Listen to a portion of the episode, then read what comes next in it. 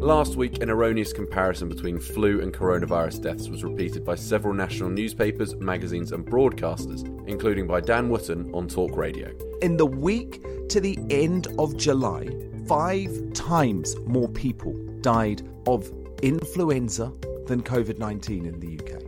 But this is actually a misunderstanding of figures from the Office for National Statistics, which show the number of deaths where influenza or pneumonia, not just flu, was mentioned on the death certificate compared to those which mentioned COVID 19. This doesn't mean they were listed as the underlying cause of death, and so it's misleading to say that these are cases where people necessarily died of the disease or were killed by the disease.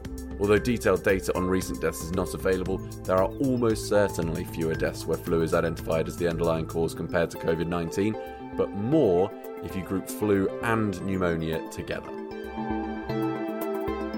Now, with most schools in England, Wales, and Northern Ireland set to reopen next week, we've reviewed what we know so far about coronavirus transmissions in schools. During the nationwide lockdown earlier this year, it was largely only the children of key workers who attended schools, and so because not many children have attended school since the pandemic began, the evidence is incomplete. However, what we do have suggests that schools probably don't play a major role in spreading the virus, although some risk does exist. Infections in schools are likely, and while the evidence suggests the number of infectants will mostly be relatively low, some significant clusters of infection have been linked to schools around the world.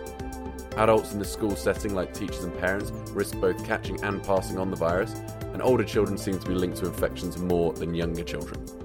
The overall risks are likely to be higher when the virus is already spreading more generally in the area around the school.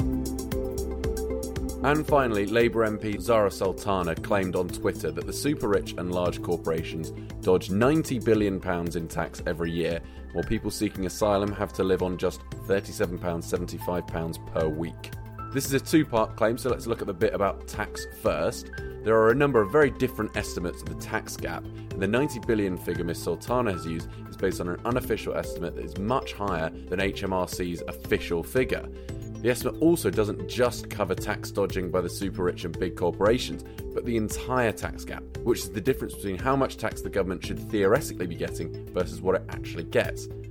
As for the claim about asylum seekers, that's a bit more straightforward. It is true that people seeking asylum and who are homeless or unable to buy food typically receive £37.75 per week, in addition to housing and most utilities, which are provided at no cost. That's all from us this week. I'll be back with more of the same next Friday morning.